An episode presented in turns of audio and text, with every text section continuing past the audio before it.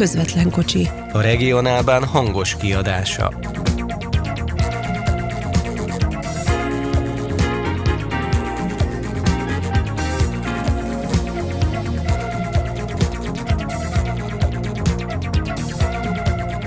Mai adásunk fő témája elsősorban Csehország, annak vasúti és városi közlekedés lesz. De nem csak a közlekedés maga lesz a téma. Jegyet váltunk a vonatokra, és meglátogatjuk a JL vétkező kocsiait is.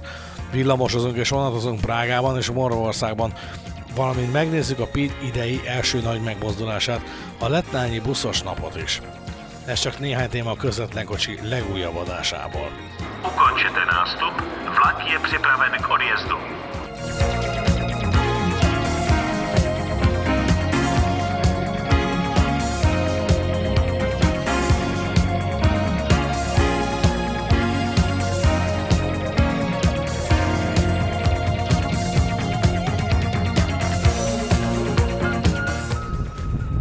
Környék az nagyjából úgy néz ki, mintha leszálltunk volna kőbánya felsőn, csak kinőtt még egy perontető is, illetve kettő is. Hol is vagyunk most? Bruno Zsidanyszében vagyunk. A színek van egy érdekessége.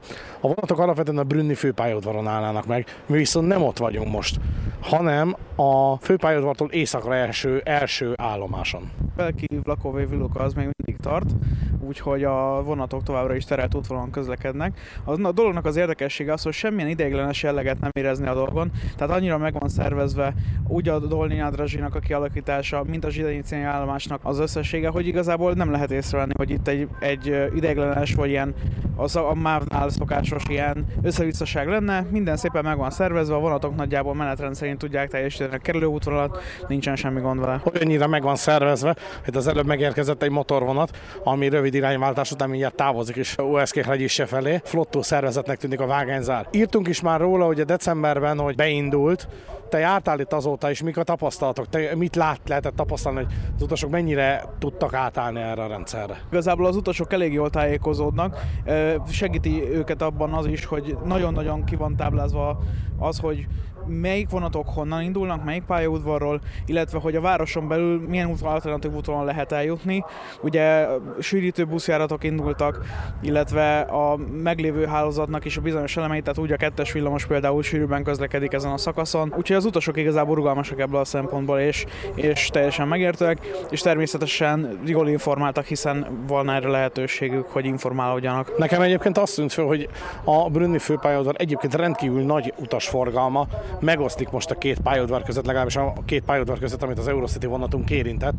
Ugye Dolnyi Nadrási, amit először érintünk, ami tulajdonképpen a fő pályaudvar pótló, illetve egy Zsidenyéce között. Illetve még kiemelném ugye a Královó palét, ugye a harmadik pályaudvart, ami a, a pótlásban részt vesz. Az utasforgalom ott jelentősen megnőtt, a Havliskubbrod felől érkező prágai gyorsvonatok például, illetve az Osztrava felől érkező gyorsvonatok is ugye ott, ott van a végállomásuk, úgyhogy ott, ott is megnövekedett a forgalom és abszolút jól működik pótlóállomásként. A villamos, hatos jelzésű villamossal kiválóan be lehet jutni a Lavina Drazsira igény szerint. Illetve azt is egyik hozzá, hogy egyébként a Lavina Drazsira járnak be személyvonatok is, tehát teljesen nincs kizárva a forgalomból a főpályaudvar, a helyi forgalomban is, ha jól láttam, sűrítettek. Észak felé érkeznek a vonatok.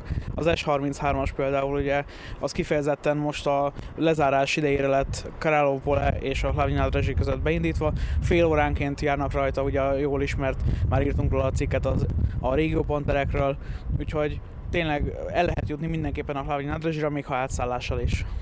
És azt se felejtsük el, hogy a főpályaudvarnak van egy csonkavágányos rész, ez a kicsit egy Józsefváros hangulatú volt, oda pedig ugye Illava felé érkeznek meg a gyorsvonatok, és onnan pedig autóbusszal lehet átjutni a Dolnyi Nadrezsira, illetve ugye az említett vonattal.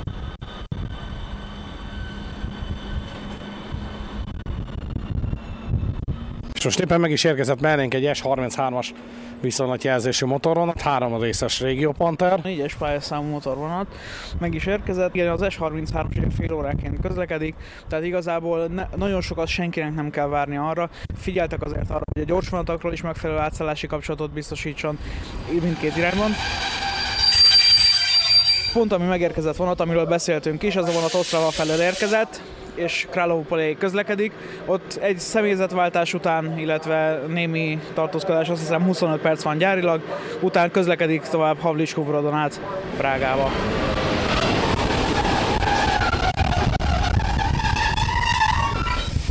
És hát a jó szervezettségre tényleg példa az, hogy ugye itt Zsidanice most gyakorlatilag minden vonat megáll, ami erre jár. Az előbb ugye a prágai gyorsvonatot láttuk, most pedig megérkezett ugye itt a Acse magánvasút lényegében, mert hát a Leo Express az lassan már csak ilyen futottak még kategóriába tartozik. A régió jet viszont elég jól teljesít. Igen, azt akartam mondani, hogy itt nem csak a Csáv Start, azért akarom mondani, a Cseszke a vonatai állnak meg. Így van, a RegioJet is beszállt ebbe a buliba. A, természetesen ugye a helyi közlekedésjegyek a RegioJet vonatai ugyan nem jók, de kiváló eljutási lehetőséget biztosítanak ugye egyrészt Zsilenicéről, másrészt a Dolny Nadrazsiról. És ugye említettük azt, hogy a prágai vonat ugye befarag az osztravaiba és kölcsönösen. Ez egyébként békeidőben is így van, ha jól tudom.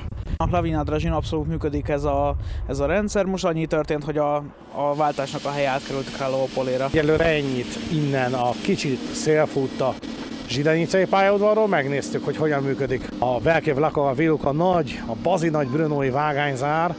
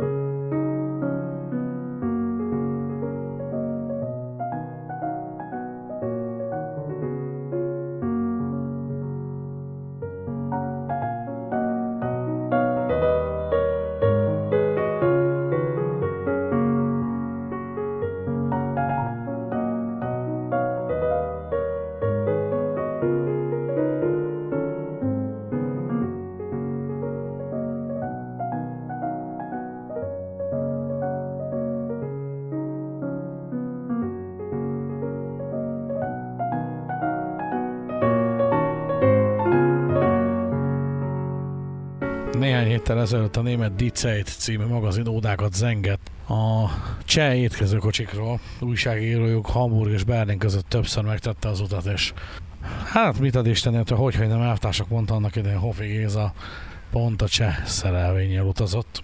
És mondom, ódákat zengett a kínálatról, a minőségről. Igazából nekem az lenne hozzátok a kérdésem így körkérdésileg. Mind a ketten jártatok már itt a cseh étkezőkocsikban többé-kevésbé. Szerintetek lehetette igaza a német kollégának, hogy valóban kimagasló minőséget kínál, és relatíve jó áron a csejélvé, vagy, vagy azért vannak kívánni valók a dolgok mögött? A minőségre abszolút nem lehet panasz, hiszen azt már többször ö, megírtuk, Instagramra posztoltuk, folyamatosan nyomon követjük, és hát nem nagy titok, hogy rendszeresen ki is próbáljuk és ellenőrizzük. Úgyhogy a minőséggel és a folyamatosan megújuló uh, étlappal igazából nincsen gond. Most is Szabolcs és Péter az új, tehát a legújabb uh, menüről származó ételt fogyasztottak, és uh, nem láttam, hogy nagyon hüledeztek volna azon, hogy mennyire rossz ételt kaptak. Ellenben tökéletesen csend volt, hiszen folyamatosan fogyasztották a kapott ételt. A, az előételként evett gulyásleves az egy, hát mondhatjuk, hogy erő klasszikus, tehát ez már elég régóta szerep a jelvének a menüjén. A másik leves, ez a répakrém leves, ez az idei szezonban érkezett. Én a Railjet-en próbáltam ki, a Cseszka Dráhi Railjet-én teljesen kiváló, azt kell mondjam. Annyi van vele, hogy a, nem mindig elérhető, tehát van, hogy abból kifogynak a srácok a, a répakrém levesből, de, de nagyon-nagyon finom, nagyon ízletes, vadasra hasonlító, tehát inkább a, a répás vadasra egymásra hasonlító ízvilág, és, és állag is, de nekem nagyon bejött abszolút. Ami az árakat illeti, ugye tudni kell, hogy a Metropolitan Eurocity-ken szerencsénk van, happy hour van indulástól érkezésig. Ez nem minden viszonylatra igaz. Az Ausztriába és Németországba közlekedő vonatok esetén a happy hour az a határátlépésnél ugye kifele véget ér, befele ugye kezdődik, Prága fele kezdődik. Hát ott azért elég, hogy úgy mondjam, karcos az árszínvonal, tehát azt kell mondanom, hogy majdnem dupla annyiba kerül hirtelen. Hát igen, a nyugati sztendernek nekem megfelelő, a magyar pénztárcáknak egy picit karcos. De nekünk szerencsénk van, tehát Budapest Prága között indulásra érkezésig a happy hour árai érvényesek. Péter is említette, már többször is próbáltuk a ILV étkező kocsijait. Péterrel volt egy, nem tudom, egy másfél-két éve egy ilyen szlovák körünk, reggeli első esti utolsó EC-t választottuk kifeleten Érsekújvárig, hazafele meg Párkánytól Pestig, és meg kell, hogy valljuk kifele megreggeliztünk a vonaton, hazafele pedig megvacsoráztunk, és akkor volt egy picit ilyen, hát elhüledezős történet, amikor felszálltunk Párkányba, beültünk az étkezőbe, és így mondtuk a srácoknak, hogy amúgy mi szeretnénk még vacsorázni, kicsit így félvetettük fel a kérdésünket, és így néztek ránk furcsa, hogy jó rendben mit kértek. Igen, nem feltétlenül ehhez volt szokva egyszerű utazó még bizonyos más szolgáltatóknál. Mondom, mi nincsen srácok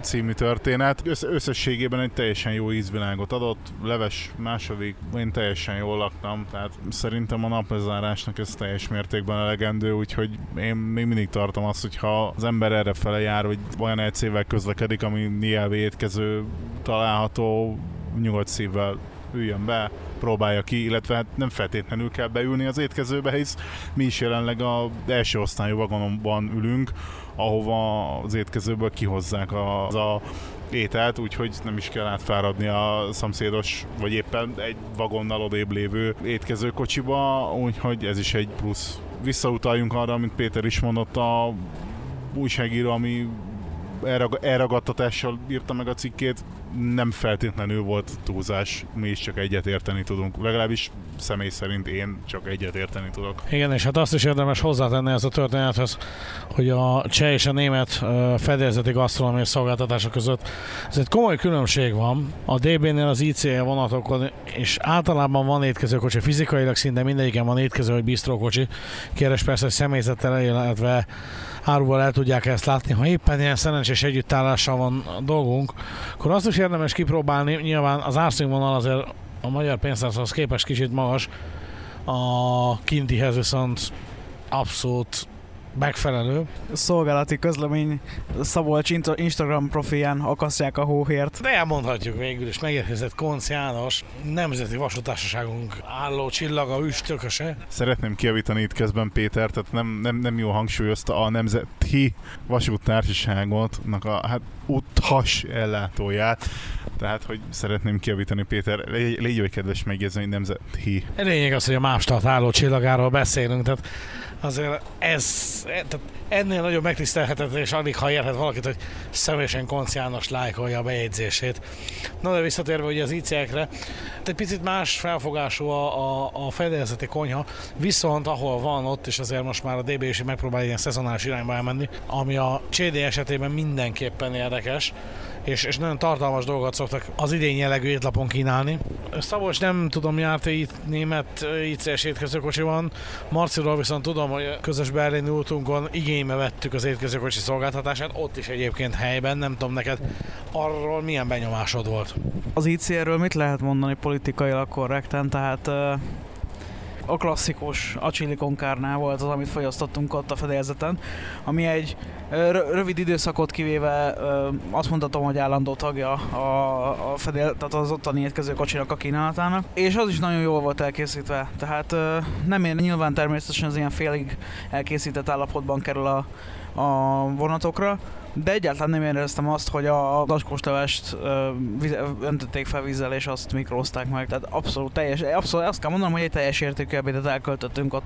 Azt is érdemes hozzátenni, hogy ez a felvétel, ez most nagypéntek előtt, csütörtök este készül a Prágába Budapestre tartó utolsó Eurocity vonat fedélzetén. Eleve ugye a nagypéntek a húsvét előtti forgalom miatt a vonat az alapjában is megerősítve közlekedik, és, és pont ahogy Bresláva járt be a vonat, vagy ha valaki úgy szeretne inkább hallani, akkor Levente már állomásra járt be a vonat, Kintenek voltunk majdnem a teljes vonat mellett végig sétálni, a vonatnak a végén van az első osztálykocsi, és beláttuk az étkezőkocsiba is, hát ott azért majdnem minden ülőhely foglalt volt az étteremben, és ez alig ha változott egyébként Pozsonyig. Tehát azt lehet mondani, hogy a cseh belföldi viszonylatban, tehát a csehszlovák belföldi viszonylatban mindenképpen jó házzal mennek az étkezőkocsik. Erre ugye tanúbizonság az, hogy láttunk már olyat, amikor ugye az ingázók Érsekújváron reggel felszállnak az első reggeli Eurocity-re, és ott megreggeliznek Pozsonyig, és úgy mennek tovább a dolgokra. Tehát abszolút működik a dolog. Láthatóan ugye nem egy túlzottan széles választékkal dolgoznak ugye a csehek sem, tehát nem akarnak itt borokabonyos marhasültet rásózni az emberre állandó ételként, mint ahogy azt tette annak idején egyébként. Valljuk őszintén, hogy a Mávstartnak volt ez a próbálkozása, amikor 2014 körül megpróbálta megújítani az étkezőkocsi szolgáltatását. Start 2014-ben megpróbálkozott ezzel a borókabolyós marsült el, állandóan étlapon volt szinte valamennyi étkezőkocsiban, ugye megújított és az alvállalkozóktól átvett étkezőkocsikban. Túlzottan nem volt nagy sikere azért én azt gondolom, és az árazásnak sem, ami inkább a nyugat-európai árszínvonalat követte, sem mint a kelet-európait. Nem véletlen talán az, hogy a MÁV start étkezőkocsai erősen kikoptak, és nagyjából a Varsó irány mellett egyedül ugye Berlin felé tud megélni még úgy, ahogy az étkezőkocsi szolgáltatás. Itt nyilván a cseh, illetve a szlovák belföldi forgalom miatt működhet a dolog ilyen jól. Semmiképpen sem a magyar szakasz miatt, azt kell, hogy mondjam. Erre a kínálatos dologra térnénk egy picit vissza. Picit vonatkoztassunk el attól, hogy most guruló, guruló étterem, tehát hogy vasúti ételszolgáltatás, utasellátó történet. Ugye mondják azt ilyen trendi történetekben, hogy lehet azt mondani, hogy az a jó étterem, ahol kevés fajta étel van, mert azt akkor biztos, hogy jól készítik el. Lehet, hogy közhely, lehet, hogy nem közhely, de lehet benne valami. Tehát tényleg nem feltétlenül kell kilométer hosszú étlap arra, hogy már legyen valami. Vasúti étkezőkben azért korlátozott a tároló kapacitás is. Máv és az árazás. Két éve? Két, két éve Hát mondjuk most már inkább két és fél, amikor ezeket a felvételeket készítjük. Mentünk itt Péterrel az ak- akkori Innotransra Berlinbe. Készültünk akkor ugyan étellel, de akkor töndöttünk úgy, hogy na, ígyunk azért egy kávét. Kultúráltan átfáradtam az étkezőbe, kértem kettő darab kávét, közölték, hogy hát bocsi srácok, csak ilyen 3 az egyben Nescafé van, hát mindegy, jó legyen. Közölték az árat, hogy 4,60 euró. Annyit mondtam, ha 5 euróst odaadva, hogy köszönöm így hirtelen megdöbbenésemre.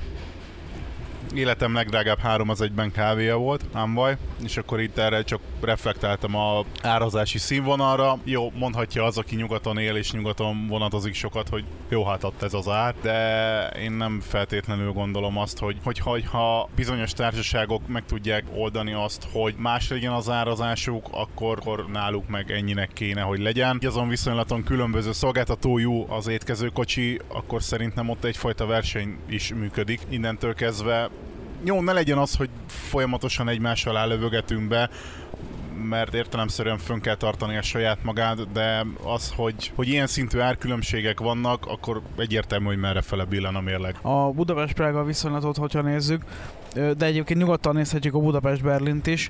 Ugye egyrészt mennyiségében van ugye többségben a ILV, minőségben ezt akkor azt hiszem egy, a szerkesztőség egyöntetően vélemény, kilakultott vélemény alapján szintén a ILV van elő. Az egy másik kérdés, hogy egyébként az utasoknak olcsóbb a jobb minőségű és könnyebben elérhető szolgáltatás. Igen, hát itt ide citálhatnám azt a sajtóközleményt, amit már jó párszor erőszettünk mindig, hogy a Csehos adta ki még a 2018-as menetrend életbelépése előtt, ugye a Metropolitan Eurocity járatok bevezetése kapcsán, ugye azt a közleményét, amit azóta is azért sokszor előveszünk joggal, vagy kicsit túlozza talán, de ott érezték meg azt, hogy valamennyi Eurocity vonat azonos szolgáltatási színvonalat képvisel ugye Budapest és Prága között, kivéve egy vonatpárt, hát maradjunk abban, hogy azt nem a Cseszké Dráhely állítja ki. Ugye a magyar étkezőkocsi kapcsán egyébként azt érdemes még megjegyezni, hogy szintén citáltuk itt valamelyik írásokban a történetet, ugye Pozsonyból hazafele tartva beültünk az étkezőkocsiba, ami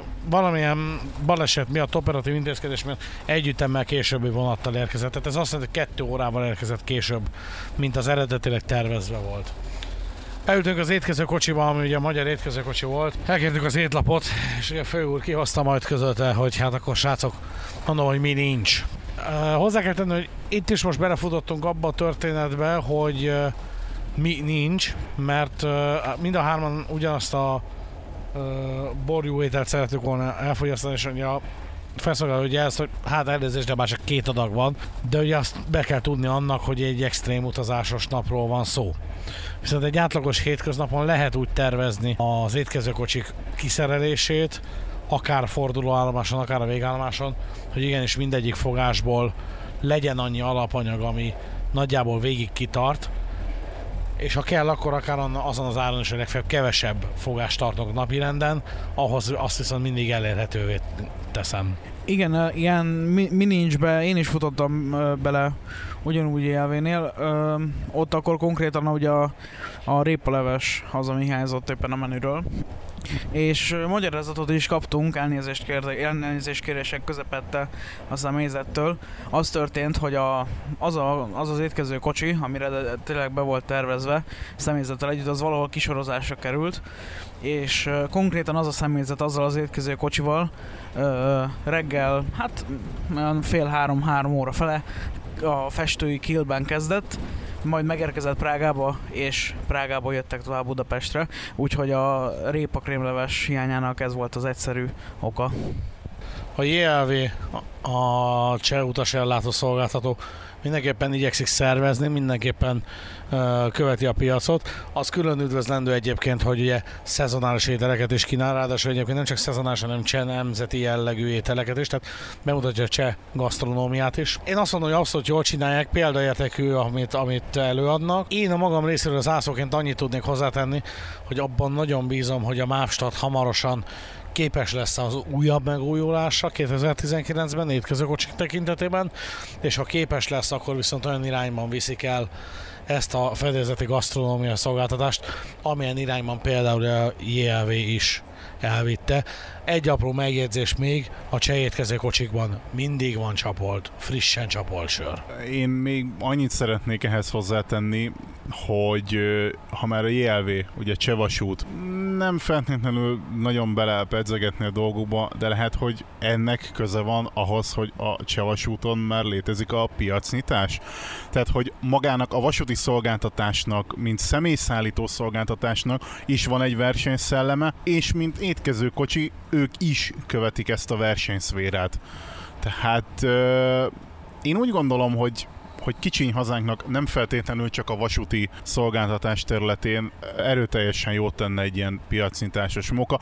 Ez meg már egy megint egy másik téma, megint egy nagyon hosszú beszélgetés belenyúlik. Ö, mindkét gondolatmenethez fűznék hozzá. Egyrészt ahhoz, hogy a, a csapolsör témája, ugye a Cseszke Dráhi is vásárolt ö, Siemens Viaggio komfortkocsikat, amik ugye a Railjet vonalakon közlekednek. Ez ugye Prágából néz az a Prága Bécs Grác ö, vonal, és a fedélzeti menetrenden egyébként kékkel vannak jelölve azok a vonatok, amiket ugye Cseszke Dráhit állít ki, és pirossal azok, amelyeket az ÖBB. A magyarázat az ugye úgy van, hogy ugye a kékeket a CD állítja ki, a pirosat az ÖBB. Aki egy picit a sorok között olvas, az ugye úgy is értelmezheti, hogy a kék színnel jelölt vonatok azok, amelyeken kapható csapolt sör, és a pirosokat, hát a csapolt sör kedvelőinek érdemes elkerülni, mert az ÖBB egyelőre ezt a szolgáltatást nem tudja biztosítani. A másik témához pedig hozzáfűzve csak annyit, hogy ugye rengetegszer megy különböző fórumokon ez a téma, hogy megéri-e az étkezőkocsi, nem éri meg, anyagilag mi az alapja az étkező kocsizásnak. Ugye azért szűnt meg, ugye, mert ugye nem volt gazdaságos fenntartani.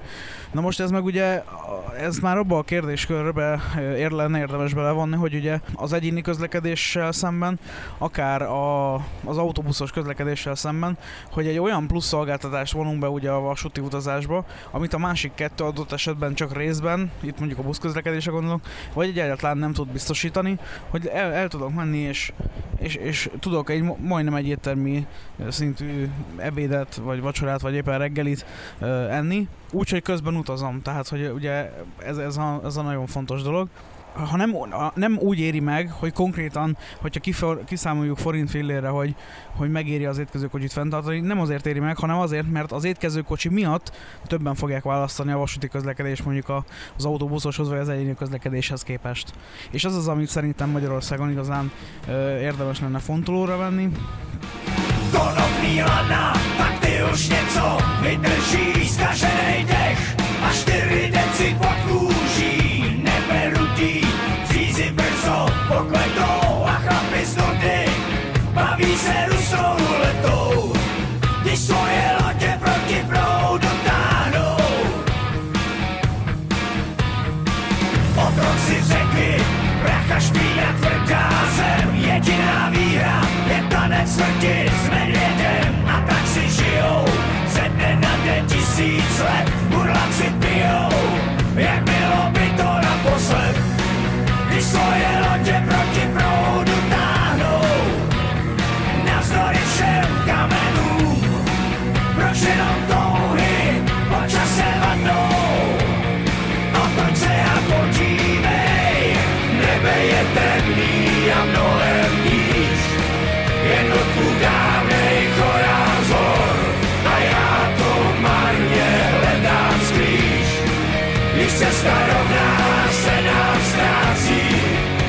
Jsou anděle a nebo draci. A každý dobrý skutek sílu vrací. No tak jen otoč se a podívej, na lodě za tebou.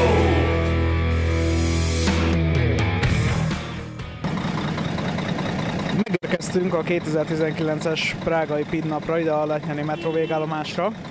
Akinek megvan a terület, az autóbusz tárolótéren, ami jókora, itt sorolkoztak fel az autóbuszok.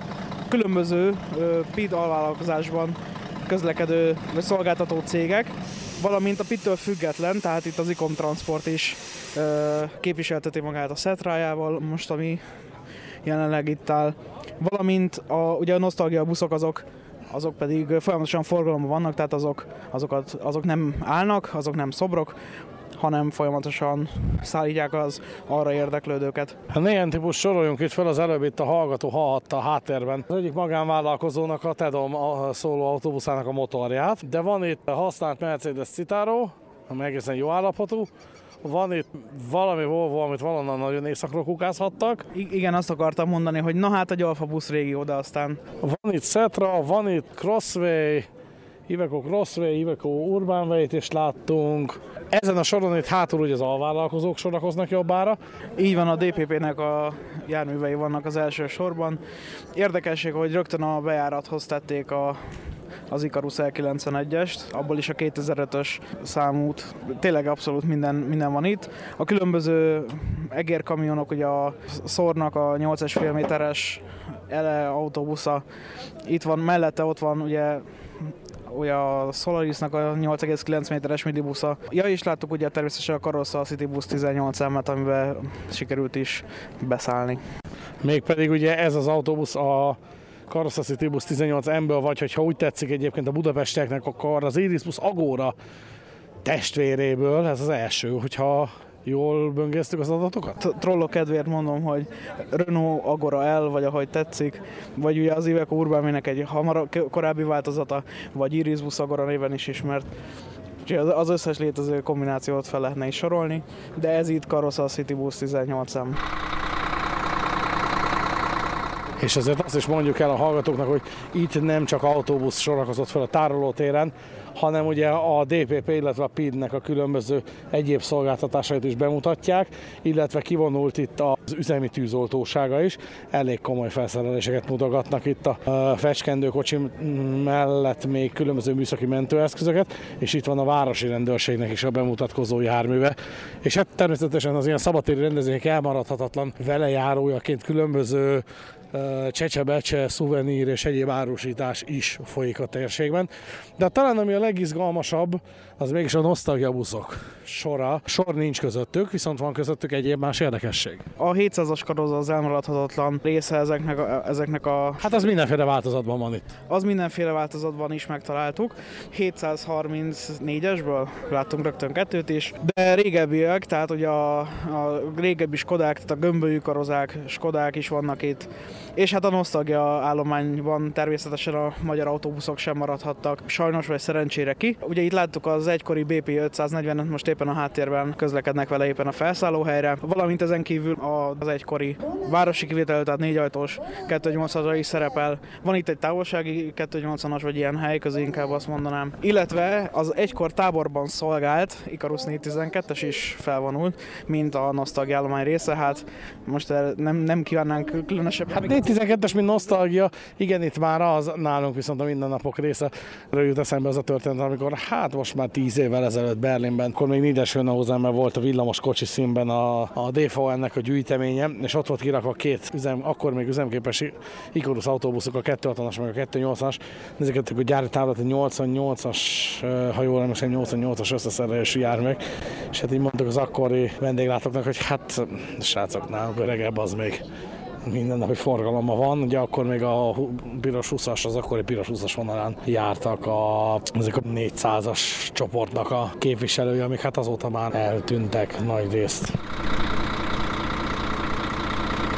My name is Fedrapa. I am from Ropit. Uh, we are here on uh, Bus Day in Letňany. It's the biggest uh, event uh, with buses in Prague. A nevem Filip Drapel a Ropittól. A Letnyádiban megrendezett buszos napon vagyunk, ami a legnagyobb prágai buszos esemény. Ez a harmadik év, hogy ezt megrendezzük. Van kilenc nosztalgia járatunk, amiken múzeális buszok közlekednek ennek a helynek a távolabbi környezetébe. Ezen kívül számos más buszt is kiállítottunk 1946-tól napjainkig. Természetesen cseh és magyar modellek is vannak. Ezek mind közlekedtek, vagy közlekednek ma is. Összesen 30 autóbusz van itt, mindegyik szolgáltatók mindenféle típusa képviselteti magát. Ezáltal be tudjuk mutatni a múlt és a ma megoldásait, és a jövő elvárásait is. Ezen kívül mentőegységek, utastájékoztatási és jegyértékesítési bemutató, valamint megtekinthető Prága és környékének közlekedését felügyelő irányító központ. Our uh, control room, which uh, coordinates normal operation uh, in a whole Prague integrated transport. Uh, what is the Mi a célcsoportja ennek a rendezvénynek? The main target is to show A legfőbb célunk, hogy bemutassuk, mennyire komplex és sokrétű a cseh főváros és környékének közlekedése, és akár családok is eltölthetik a szabad idejüket a hétvégén.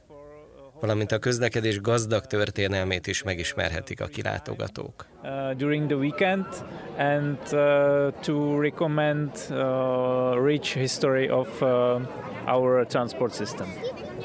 so it's also another advertisement. A közösségi közlekedést is népszerűsítik? Of course, is one of the main topics. Természetesen. Be tudjuk mutatni a legkorszerűbb elektromos és trollibuszokat is. Utóbbiak 50 év után tértek vissza Prágába, de a buszos közlekedés legújabb technológiáját is megmutatjuk. Uh, how to provide uh, bus transport. The pit is uh, more than uh, 25. A PD máron 25 éves. Tud néhány általános információt mondani? In general, about the pit.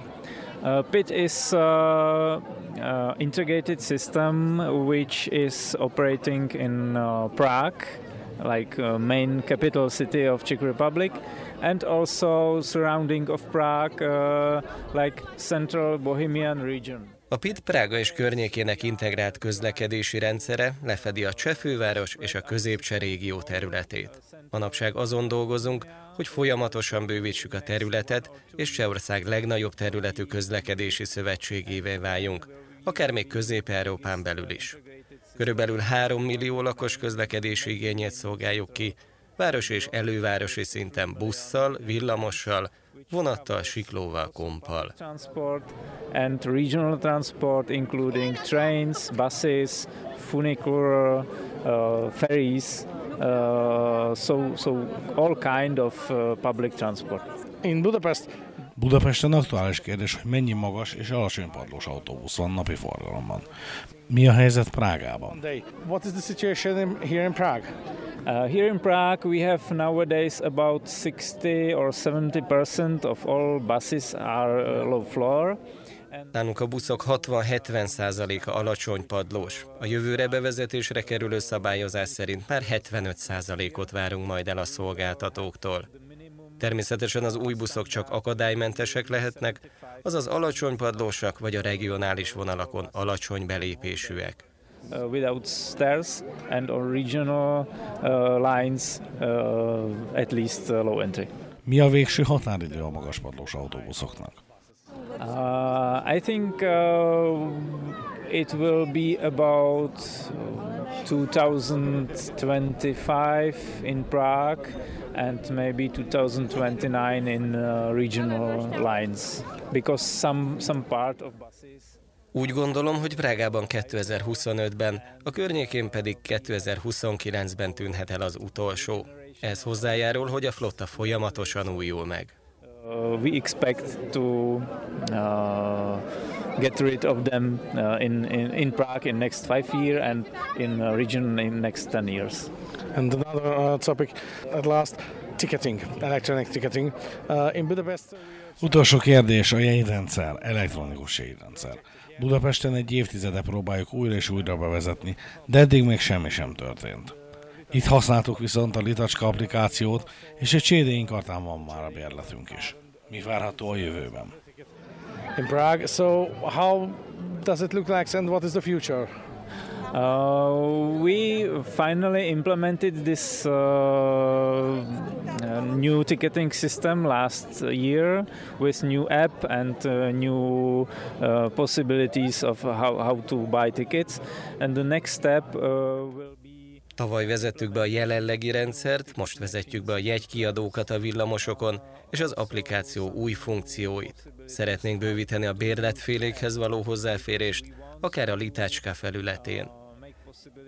Ezáltal majd csak a telefonra lesz szükség, hogy ellenőrizni lehessen a bérlet érvényességét. Ezután a jegyvásárlás menetét szeretnénk egyszerűsíteni, Ideálisan nem kell majd az utasoknak a díjszabást tanulmányozni. Elég lesz az útvonalat megtervezni az applikációban vagy a weboldalon, és a rendszer megadja a legmegfelelőbb jegyet, ami azonnal megvásárolható. the most uh, um, usual ticket uh, for you, and you don't uh, need to to read any any tariff information. Just buy the ticket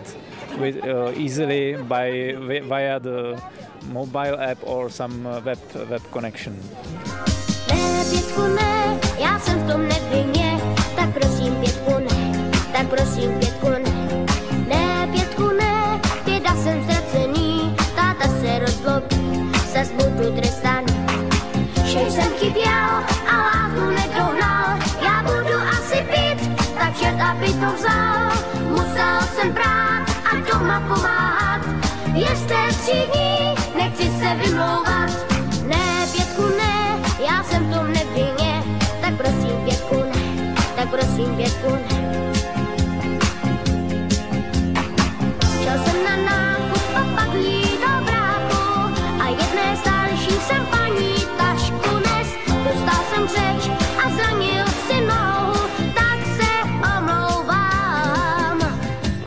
Mostani mondjuk egy cseh külön kiadásnak az előkészítése picit hosszadalmasabb volt, mint bármelyik podcast adás előkészítése. Ennek az oka az, hogy most éppen Csehországban vagyunk, és itt veszük fel ezeket a beszélgetéseket. Az egyik érdekes kérdés egyébként az utazás kérdése, és azon belül is a jegyek kérdése. Eljutottunk most már odáig, hogy gyakorlatilag nincs a kezünkben papír alapú menetjegy, vagyis ezt már is kell korrigálnom, mert van. Ö, hogy is van ez, Szabos? Üdvözlök mindenkit, Szundi Szabolcs vagyok. Igen, tehát ez a jegykérdés, meg ez a hosszadalmas előkészület, tehát Péter erre reflektálnék. Tehát részemről ez az egész ez úgy indult, hogy nem mondom, akkor én van egy kis szabadidő, elmegyek Cseszke Budajavica Ilava, aztán hazamegyek húsvétra, hát kicsit áthallás hazamegyek, hát igen, mindegy, még haza kell menni. Mell- Mellár úr és Halász úr a Pitbus napon részt vettek, aztán végül úgy döntöttek, hogy rádobnak még egy másfél-két napot, aztán jönnek ők is Hilavába, úgyhogy így sikerült összefutnunk. Na igen, és akkor visszakanyarodva erre a jegykérdésre, hogy eddig igen jól indult ez a dolog, hogy ó, nem lesz papírjegy, wow, milyen meglepő. Aztán beszereztük a utazásunk, hát nagyjából nem mondom, hogy egyetlen, mert kettő darabot vettünk belőle fejenként. Ez a ilavai napi egy. Ez sikerült papír alapon beszerezni. Igen, megvan ez az utazásnak a papír alapja is, de vasúti szegmensben, ha úgy veszük, ebből nem lesz nem, nem, nem lesz papír alap. Részemről kezdődött ez az egész úgy, hogy én nekem volt egy Budapest-Győr jegyem. Nekem a maga a kiruccanás ez egy kicsi egyetemi fejtágítással kezdődött. Én Győr, Győr, Győrből indultam el. Olcsítá, hát olcsósítás szempontból is néztem a dolgokat, meg a másik fel ez, hogy ne legyen már papír alapú jegy, hogy néz az ki. Tehát én a kiutazást azt úgy oldottam meg, hogy vettem egy Győrhegyes halomjegyet, belföld, a vonatinfo abból, szintén mint a Budapest Győrt, illetve fölcsaptam a ÖBB-nek az apját újdonsült felhasználóként, akkor regisztráltam, első kettő darab jegyemet, jegyemet vettem meg az applikációból, egy hegyes halom Bécset, valamint egy Bécs-Linz jegyet sikerült a elsőként megvenni. Picit bonyolult volt, ismételten összetűzésbe kerültem egy kicsi bankkártyás konfliktussal, hogy itt a kollégánknak mondjam a hangulatot. Valamiért nem akarta elfogadni a bankkártya számomat, kiléptem, beléptem, még mindig nem fogadta el. éppen otthon voltam, meg kölcsönkértem jó anyám kártyáját, azt a számot elfogadta, kitöröltem, beírtam a sajátomat, elfogadta. Mindegy lényeg, hogy saját kártyáról megvettem a jegyet, az Eurégió, tehát a Győr-Bécs Eurégióra én így kettő darab jegyből vettem meg. Tehát egy hegyes halomig a belföld Magyarország, illetve egyes halomtól, mint már mondtam, a Bécsig a osztrák szakaszt, valamint akkor Osztrákiában én egy ICR-re sikerült rástartolnom Lincig. És akkor innentől pedig már a sokszor emlegetett cseh vasúti applikáció a Mújvalak került képbe, amikor Linztől megvettem Cseszke Budajovicéig a szintén egyirányú vonatjegyemet. Mondjam azt, hogy a kiutazásomnak ez volt a legolcsóbb tétele. Uh, jó, ebbe hozzájátszik, hogy megvan a inkartára az 50%-os kedvezményem, de aztán így eljutottam Budweisig, hogy mondjuk így is ezt a vezetes várost, papír alapú jegy nélkül, hiába egy három országot érintő nemzetközi utazásról beszéltünk. Hát lehet ezt papír nélkül is megoldani. Hát a hazafele út az meg szintén miből is vettük meg a cseh applikációból az egész hazafele utat innen, a Cséré, a Cséré felületből vettük meg innen Ilavából te egész mértékben Budapestig a hazauti jegyünket még egy picit abba belefutottunk, hogy hát nem gondolkodtunk előre, hogy igen, húsvét jön, úgyhogy nagy lesz a forgalom. Nem baj, ez már a saját pénztárcánk bánta egy picit, de legalább az utazás az kényelmes lesz. Felhasználóként egyébként mennyire érzed azt, hogy könnyű volt, egyszerű volt kezelni ezeket a felületeket, akár idegen nyelvű felületeket is, mennyire volt az, hogy mondjuk Egyszer volt kezelni olyan szolgáltatónak is a felületet, aminek a nyelvét nem feltétlenül bírjuk annyira jó. Most nem állunk el titkot ezzel, hogy a cseh nyelv ismeretével azért még nem vagyunk annyira magas színvonalon, mint mondjuk egy angol vagy német nyelv ismeretével. Semmi probléma nem volt vele, ugyanis a cseh vasúti applikáció, mind a cseh vasúti honlap egy teljesen megfelelő fordítással angol nyelvre, tehát én meg megvallom őszintén, én angol nyelven használom a Mújvrakot, a vasúti appot, és eddig nem volt vele problémám. Egyértelmű végigvezet a lépéseken, mind a honlapon veti egyel, mind nem először vettem az applikáción keresztül is jegyet, és szépen végigvezet, hogy első osztály, másodosztály, már hogyha elérhető azon az egy, azon a vonaton első osztály, a, utána menettérti egyirányú jegyet szeretne a felhasználó venni, és ugye a cseh vasútnál a dinamikus árazás. Ugye bevezetése került, mint mondtam, ezzel a húsvét előtt menjünk haza című mókával, és ha például belföldi jegyeket hát nem azt mondom, hogy utolsó pillanatban, de én a Cseszke Budajovica Ilava jegyet is előző nap vettem, nem árulok át titkot, az Inkarta 50-nel, az 50 os jegyel 77 koronáért vettem meg ezt a durván 140 kilométernyi vasúti jegyet, most így hirtelenjében szorozzuk meg 10 7 de legyen akkor egy egyszerűség kedvére, egy nagyjából 1000 forintról beszélgetünk, tényleg egy 140 kilométeren ha már említetted az inkartát, ugye itt a szerkesztőségben elég sokan rendelkezünk ezzel a kedvezménykártyával, hogy a különböző fokozatokkal, 25 vagy 50 százalékos változattal. Szerintetek külföldiként mennyire bonyolult, mennyire éri meg egyáltalán az inkartát kiváltani? Mikor éri meg egyáltalán ezen gondolkodni? Még egy picit visszatérnék az alkalmazások használhatóságára. Nekem magyar anyanyelvűként a vonatinfo alkalmazás használata okozta a legtöbb gondot. ennek az lehet az oka valószínűleg, hogy nem tudok elég jól magyarul, és a különböző kedvezményeket sem ismerem túl jól és kifejezetten nehéz beállítani, hogy most éppen melyik napszaknak megfelelő ugye a 33%-os kedvezményt, hogy most akkor ha beállítom, akkor vajon akkor vajon fogja adni a kedvezményt olyankor is, amikor, amikor azt valójában nem lehet igénybe venni, stb. Tehát szerintem ez ennek a kezelhetősége a legrosszabb. Aztán következik a, az ÖBB-nek az alkalmazása, ahol bizonyos funkciókat ö, rejtve, vagy trükkös módon lehet elérni, és akkor a, a múlvalak meg szerintem a legegyszerűbb, tehát azzal akármilyen, én, én, én csak nyelven használom, nekem, én nekem úgy is teljesen egyértelmű, hogy mikor, hova kell kattintani. Ja igen, kártyaigénylés, inkarta. Én úgy gondolom, hogy az, az IN25 az ugye a legkevesebb 25%-os kedvezménynyújtó kártya. A, hány koronától érhető el? 349, 349 korona az IN25 egy évre. Ez hát mondjuk, mondjuk 4000 ezer forintot, ö, elég hamar visszahozza az árát. Én azt mondom, hogy aki, aki már mondjuk egy évben egyszer vagy kétszer, két, kétszer legalább kijön Csehországba, és vesz belföldi vonatjegyet, annak is simán megérheti.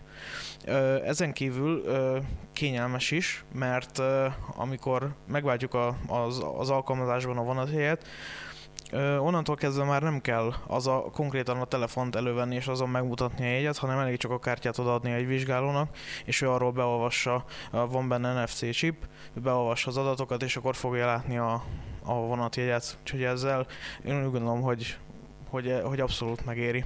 És hogyha már Marci említette az NFC, NFC chipet, 2018 novemberében voltunk kint Prágában, és ezzel az NFC chippel, tehát a PID az, hogy a Prágában a napi, napi egyet, heti egyet, nem, a napi egyet is? Nem, bocsánat, igen, havi bérletet lehet rávenni. Igen, nekem is egy picit azért most uh, sikerült összekevernem, mert viszonylag több időt töltöttünk, és uh, jobban megérte az, hogy megvettük mi is a havi bérletet, mint egyesével vettük volna meg a napi jegyet. Tehát, hogy a havi bérletet is föl lehet tölteni a Cseh vasút által kibocsátott kedvezménykártyára, és akkor az ottani ellenőr is jön, odaadja az ember az inkartáját, ne csippantja, megköszöni, érvényes havi bérletünk van, szépen haladunk tovább. Visszatérve még egy picit a ÖBB jegyvásárlásapra, illetve a jegyek bemutatására. Picit úgymond hideg zuhanyként ért az, hogy vasárnap reggel 6.50-kor induló Bécsből Frankfurtba tartó ICE és a jegykezelés. Tehát megvettem az ÖBB alkalmazásból a jegyet, kaptam kettő darab QR kódot, mert azért biztos, ami biztos foglaltam egy helyjegyet is. Kaptam kettő darab QR kódot, elindult a vonat Bécsből, megjelent a jegyvizsgáló, kérte a jegyet, bemutattam neki. Igazából nem volt semmiféle QR kód beolvasás, odaadtam neki a telefonomat, végiggörgette, végigolvasta a jegyet, nagyjából, mint hogyha egy papír alapú jegyről beszéltünk volna, végignézte, érvényes, megköszönte és tovább Picit furcsa volt ez, hogy technika ide, technika oda, azért mégiscsak inkább azt nézte, hogy mi volt ráírva. Még visszautalva az inkartára, hogy egyrészt maga az inkarta ezt a dolgot kétfelé érdemes mondani. Van maga a kártya a fizikai valójában, ez az igényéstől számított 6 éven keresztül érvényes.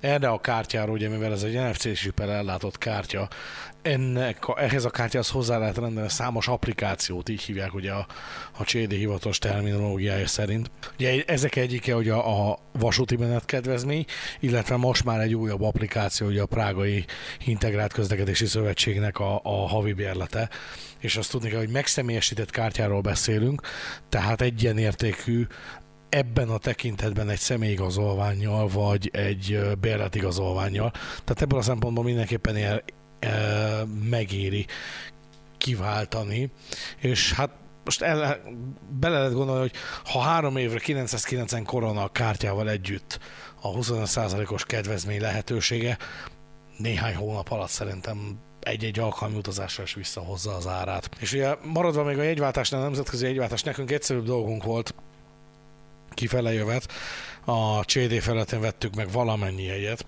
Közel sem volt olyan bonyolult, mint hogyha más tartal kellett volna küzdeni, már csak azért, mert a CD-nél gyakorlatilag a teljes egy szortiment elérhető az internetes értékesítési felületen, ellentétben a hazai vasúttársasága. Tehát már itt jelezzük az értékesítő és felé, hogyha hallgatnak minket, hogy tessék igenis fejleszteni az internetes felületet, tessék igenis tolni ezt a lehetőséget, mert van rá igény.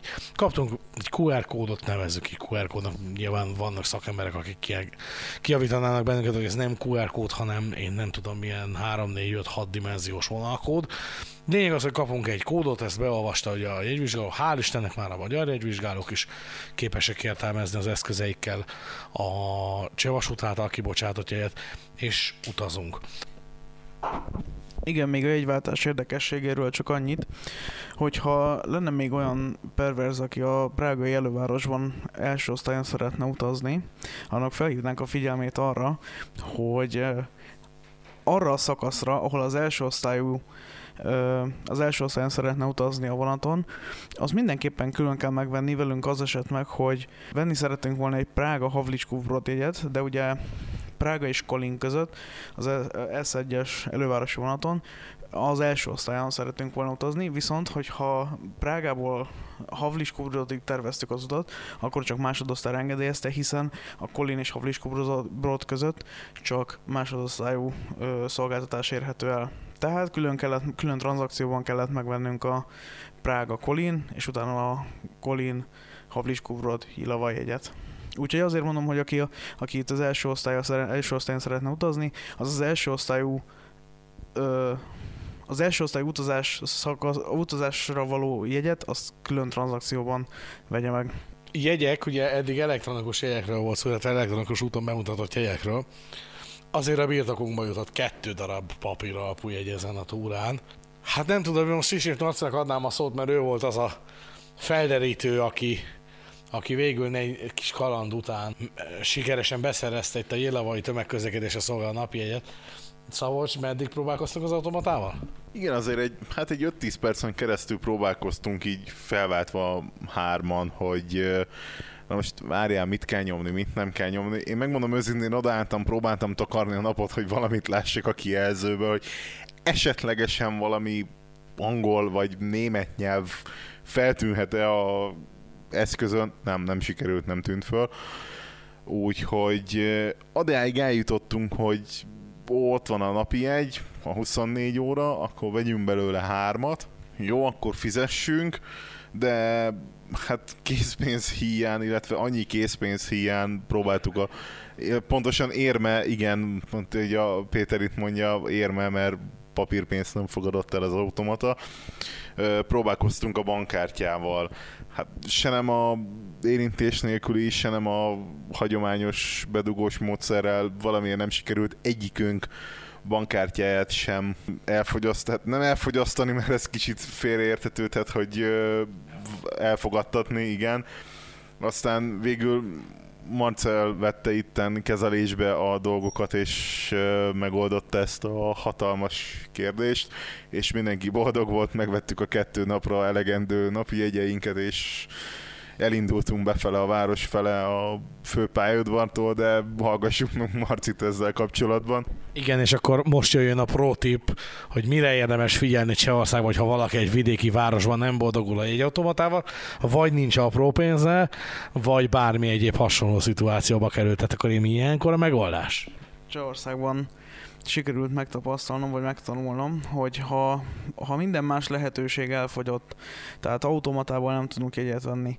Tehát, hogy a másik megoldás az lehet a, a probléma megoldására, hogy a fedélzetem veszünk jegyet, ugye 2017-ben, két évvel ezelőtt Plüzenben is így jártunk el, hogy sehol máshol nem tudtunk jegyet venni, kerestük a megállóhelyi automatákat, aztán maga az automata fent volt a villamosom de hogyha nem, nem szeretnénk ebbe belebonyolódni, hogy a járműn veszünk jegyet, akkor minden vasútállomáson, legalábbis a nagyobbakon biztosan, a főpályaudvarokon végképp található CD, legalább egy pénztár, de infocentrum is a legtöbb helyen. Hílavában is így volt. Amikor beléptem a váróterembe, akkor kitették a zárva táblát a, a pénztárra. Hát mondom, igen, ilyen az én szerencsém, ez nagyon jellemző. De szerencsére a CD infocentrumnál is az MHD Izdenki felirat, hát fel volt téve, vagy ki volt plakátolva A4-es papír és Statly Comic Sans felirattal föl volt írva. Behaladtam az infocenterbe, ahol megkérdeztem a, a kiszolgáló személyzetet, hogy milyen nyelven beszél a csehen kívül. Hát ez zérus halmaz képezett az általam ismert nyelvekkel, úgyhogy maradtunk a cseh nyelvnél, ahol picit a kommunikáció első körben félresiklott, mely szerint először arra gondolt, hogy szeretnék 24 darab vonaljegyet, aztán megbeszéltük, hogy nem, hanem hogy 24 órás jegyet szeretnék, abból viszont rögtön 6 darabot. Én azt hittem, ugye Osztrovában ez ugye úgy működik, hogyha ha a pénztárban veszünk napi jegyet, akkor a vonatjegyhez hasonló hőpapírra állítják ki a, a napi jegyet, és akkor az a megváltástól érvényes, nem is kell külön érvényesíteni. Itt azonban külön tömbben, tehát mint ahogy a Budapesten a felézeten árulják a járművezetők a jegyet, elővette a hölgy egy ilyen kis mappából a napjegyeket, akkor mondtam neki, hogy 6 darabot szeretnék, tehát akkor rögtön ugye a két napi készletet megvásároltam, Viszont ezeket a jegyeket nem lehet bankkártyával fizetni, mert ugye ez külön elszámolás alá tartozik, úgyhogy végül is szereztem valahogy készpénzt, és így fizettem ki az ellenértékét a jegyeknek. Marci említette ezt a 2017 Pilzent, hogy abban az évben jártunk Komutovba is, ahol szintén jártunk egy ilyen kanosszajárást, hogy most úristen, hol vagyunk egyet, majd végül felszálltunk a, hát nem lenézve, nem, nem lenézve, de igen, igen, igen, itt, hogy Péter mondja, a korosodó 15 TR-re, és megláttuk az érintés nélküli kártyával fizetendő vonaljegyes automatát, akkor ugye egy picit ledöbbentünk, hogy jé, ilyet lehet.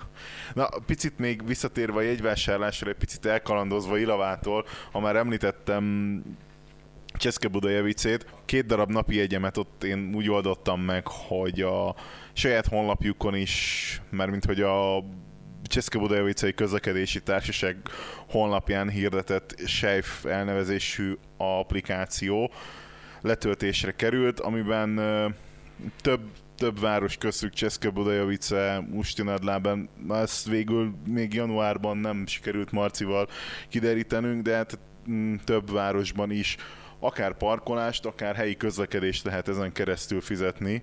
Összevontam tényleg kb. 10-15 város, nem számoltam össze, de ezen keresztül meg tudtam venni a kettő darab napi jegyet. Ezzel annyiban kell figyelni, hogy ott a megváltástól ahogy kifizettem, tehát rábögtem arra, hogy megveszem a jegyet, kifizettem, megadott, a regisztrációnál megadott bankkártya számról, számon keresztül levonja az összeget, és a kifizetéstől kezdődően érvényes ez a 24 óra, tehát ezzel kapcsolatban erre kell figyelni, hogy ott nem lehet azt, hogy akkor megveszek kettőt, mert ha megveszem a kettőt, akkor van kettő darab érvényes jegyem, de az a kettő az le fog járni 24 óra múlva, tehát nem 48 óráig fog, ér, le, fog érvényben lenni a jegyem, tehát ezzel oda kell egy picit figyelni, de abban tényleg semmi extra nincs, kaptam egy kódot, kaptam kettő darab sort, hogy ettől eddig érvényes, ha jött volna ellenőr, ami az elmúlt kettő napomban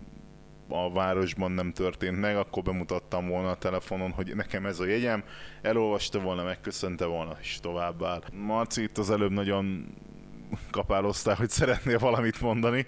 A Homutovhoz szerettem volna hozzászólni, csak annyit, hogy annak a trollibusznak nem akkora volt a baja, hanem a rozsdafehér fényezése, valamint, hogy a maradjunk annyiból, hogy több fémet, egybefüggő fémet tartozott, tartalmazott a, a jegykiadó, meg a bankkártyaolvasó terminál, mint a, hát az oldallemez a trollibusznak de ma, már, ma már ott csak egy kocsi van egyébként, tehát kockoskodó fanok ne nagyon keressék fel Homutovot, tudjuk viszont találni Brunót például, ahol még mindig van belőlük néhány példány.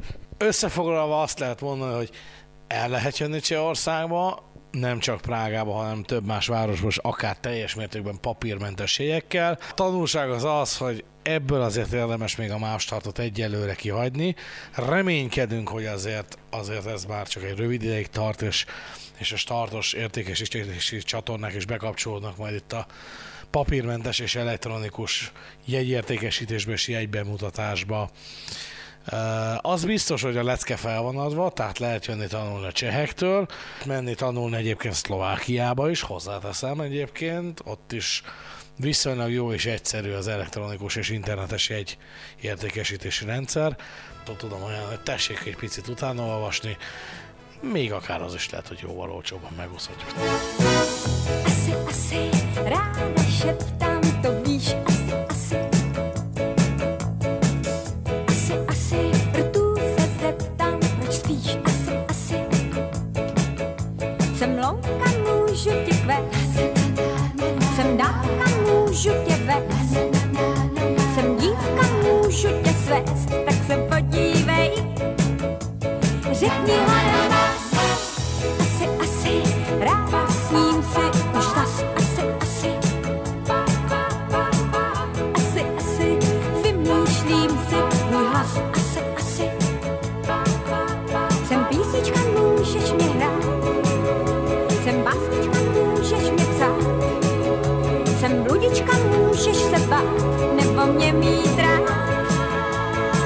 közvetlen kocsinak elvileg vaskereke van. Most mégis átnyergelünk a gumikerékre, de maradunk kötött pályán, trollibuszozunk. A mostani csekirándulás egyik motivációja pont ez volt trollibuszozás. Szabolcs két trollis város is meglátogatott, mint a közlekedési osztály szerkesztője, egyik szerkesztője feltett szándéka, hogy végig látogatja az összes csetrolliüzemet, így kérdőn nézek rád. Igen, igen, tehát én januárban tettem egy nem mondom, hogy elhamarkodott, de tettem egy olyan kijelentést, hogy én szeretném végig látogatni, sőt nem is azt mondom, hogy szeretném, én végig akarom látogatni ebben az évben a cseh trollis városokat. Ez számszakilag ez 13 darabot jelent, amit uh, ugye már meg is, meg, meg is énekeltem az elsőben, ami Ustinadlában tört látogatásomról, illetve annak trolli hálózatáról, illetve történetéről szól. Úgyhogy nekem ez az utazás, ez igazából nem is az egyik, hanem a fő motivációja volt, vagy illetve a fő témája, indítatása volt, hogy ezt a két települést, Cseszkebugye-Javicét, illetve Ilavát megnézzem, feltérképezzem, saját szememmel nézzem meg, hogy ott, ott hogyan is működik ez a kötött pályás gumikerek és közlekedés. Látva az otthoni viszonyokat, illetve napi szinten tapasztalva, az otthoni viszonyokat, meg kell, hogy mondjam, hogy mind a, mind, mind a két településen, mind a két városban kicsit kikerekedett szemekkel meglepődve tapasztaltam azt, hogy ez amúgy működik és működhet úgy, hogy, hogy normálisan. Tehát abból a szempontból elkülönül a kettő, hogy Cseszkebugyejovica azért egy viszonylag nagy város, a trolli üzeme hat viszonylat, hat nappali viszonylatból áll, és csak és kizárólag csuklós trollibuszokkal üzemelnek még Ilava azért egy, csak egy kisebb település. Számszakilag ott, hát számszakilag erre picit majd mindjárt visszatérek, hogy ez miért, miért is akadtam ezen fönt. Tehát, hogy a maga a viszonylatok darabszáma nappali tekintve itt is 6 darab, viszont teljesen más követéssel, illetve teljesen más uh, hálózati struktúrával működnek.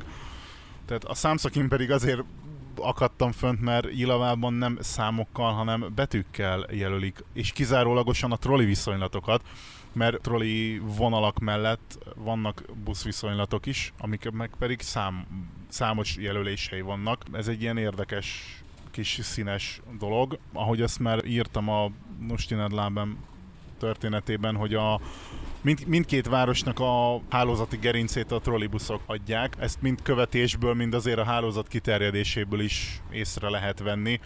Ugye mindhárman láttuk a Szilavába is, hogy nagyjából a városnak minden szegletébe, pontjába el lehet jutni trollibusszal, és maguk a menetrendek is ez mind úgy van megszerkesztve, hogy vagy a, a közös szakaszon közös követést adnak ki, vagy éppen a benne a belvárosban egyik trollira a másikra át lehet szállni. Ezt tapasztaltuk annó januárban Marcival is Ustiba, hogy úgy vannak megcsinálva a menetrendek, hogy, hogy abszolút rugalmasan és mindenhonnan mindenhova egy könnyű eljutást eredményez. Cseszki Bugyejovice nem csak az, hogy a, a városon belül több helyre el lehet jutni, hanem ott a kettes viszonylat még a városon kívülre is kimegy, konkrétan egy szomszédos kisebb településre, Borekra, Érdekessége hagyja a települést, illetve Cseszkebüjevicen belül van még egy, a városon belül, ami 70-es sebességkorlátozás az autósoknak, tehát emelt sebesség, hogy maga a, fel, a felső vezeték felfüggesztés is a, az arra járóknak egy kicsit a nagyvasútihoz lehet hasonló, tehát mind, az, mind, mind egy-két oszlop, mint pedig a feszített felső vezeték emlékeztetheti az arra járót a nagyvasútira. Mindezt azért, hogy az esetlegesen nagyobb, tehát az 50-nél nagyobb sebességet is tudják a trollibuszok. A legtöbb trollibusznak a hátulján ott volt a 65-ös, 65 kilométeres matrica a trollibuszoknak a hátulján, hátfalán nem csak 50-re vannak lekorlátozva, hanem a településen kívül teljes mértékben mehetnek 50 fölé. Mindez természetesen azért, hogy ne tartsák fel az arra, arra közlekedő autósokat, más járműveket. Hát nagyjából, ahogy néztem, azért egy jó pár kilométert megtesz a települések között útvonalon. Országúton mondhatni így is. A bejárt három trollis város alapján én azt mondom, hogy egy nagyon pozitív és egy nagyon, nagyon előretekintő gondolkodásmód meglátásom szerint az, ahogy ők, ahogy ők üzemeltetik ezt a trolli hálózatot, trolli közlekedést. Na a trolli üzemekhez én voltam ezeken felül más trolli üzemekben is, tehát én Osztrovában is jártam. Ha már itt a számokkal, kezdjük a számokkal talán. Ugye Cseszke Bugyövice egy bő 90 ezres város, tehát az inkább ilyen székesfehérvár méretű városban kell elképzelni egy hat viszonylatos trollibusz üzemet. Éjszakai járat van Cseszke Bugyövicében? Van, igen, uh, kettet, ott kettő viszonylat, ha már az éjszakaiakat megneveztük, akkor Ila, Ilavában is van egy éjszakai viszonylat, ami egy, inkább egy körjárat, de fölfűzi majdnem, hogy a teljes nappali hálózatot. A Ilava pedig egy 50 ezeres város, tehát ezt úgy kell elképzelni, mint hogyha Nagykanizsán vagy Egerben lenne a trollibusz viszonylat, és azt szolgálnak ki a, a város forgalmát. Azért ez kicsit, azt kell mondanom, hogy szürreális elképzelni, de Csehországban ez működik, tehát Hilavában és ez Cseszkó ben is. A többi, többi üzem az mindenképpen speciális ilyen szempontból.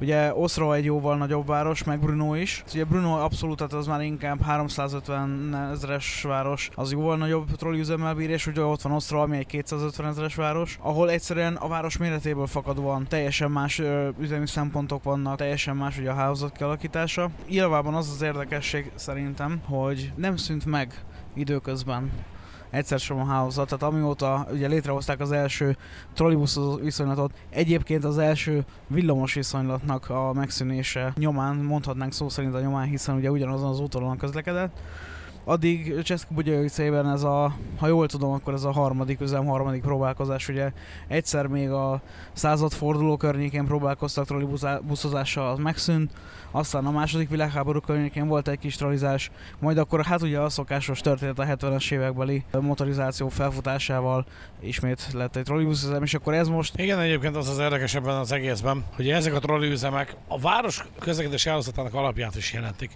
egyrésztről, másrészt pedig látványosan egyfajta komplementer megoldás is jelentenek, hogy a város környékét is feltáró autóbuszviszonylatok mellett. Ugye Ilava is ilyen, hogy itt ugye a, a számozott buszviszonylatok egyrészt az kiismeri a településre ugye a város melletti gyárakat, vagy az elővárosokat szolgálja ki, míg magát a városi közlekedési igényeket pedig ugye a trollibusz viszonylat, trollibusz viszonylatok szolgálják ki. Egyébként Gyilava kapcsán ugye van egy érdekesség, amit, amit szintén érdemes megjegyezni, hogy a helyi autóbusz, illetve trollibusz flotta kapcsán, azt, hogy teljes egészében alacsony padlós. Áramányban van még négy darab karóza autóbuszuk, ám ezek már csak abszolút tartalékszolgáltat látnak el, hogyha nagyon nagy a baj. Az összes többi kocsi, az pedig alacsony padlós. Milyen típusokat lát? Hát most mondhatnám kisé cinikusan, hogy a déli nyitás egyében az olasz uh, piacról szereztek be járművet az elvtársak, de hát ugye mindenki tudja, hogy a, a mi is ugye rendszeres visszatérő vita téma ez, hogy akkor ez most, ez most Renault City, na, én is belekavarodtam, látjátok.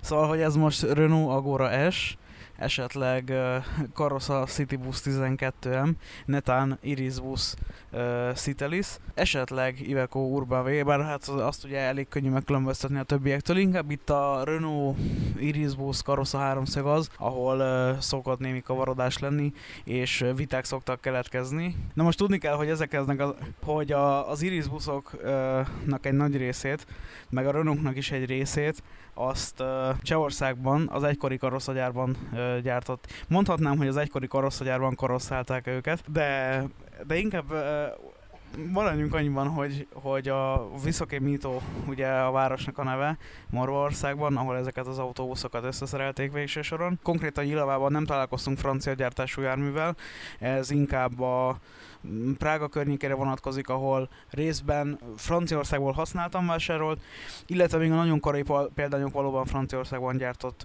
kocsik voltak. Van még egy jellegzetességük, legalábbis hát mi a, a szerkesztőségi megfigyelés, a, a hang, amiről föl lehet ismerni ezeket az autóbuszokat.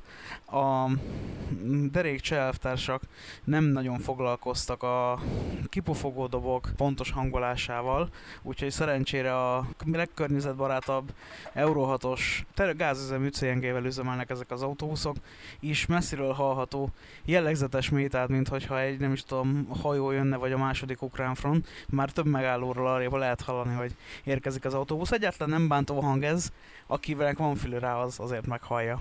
Szabolcs is visszautalt már az ő írásaira, mindenképpen érdemes elolvasni. Minden esetre érdemes követni a közlekedési osztályt a Facebookon, és ott pedig látni fogják, hogy mikor jelenik meg a Cseszke Bugyai beszámoló, illetve ugye visszalapozza egy kicsit az oldalt, illetve kicsit visszalapozva az oldalon pedig elérhető az Ustina Debemi beszámoló is, illetve majd a későbbiekben a többi is, úgyhogy ajánljuk a szomszédblogot, a közlekedési osztályt is. Érdemes őket is lapozgatni, akinek affinitása van egy kicsit a gumikerekű ágazat iránt. Nagyon jó kis tartalmas írásokkal szoktak jelentkezni a srácok, illetve napi fotókkal, úgyhogy mindenképpen lájkoljátok őket is, és látogassátok meg őket.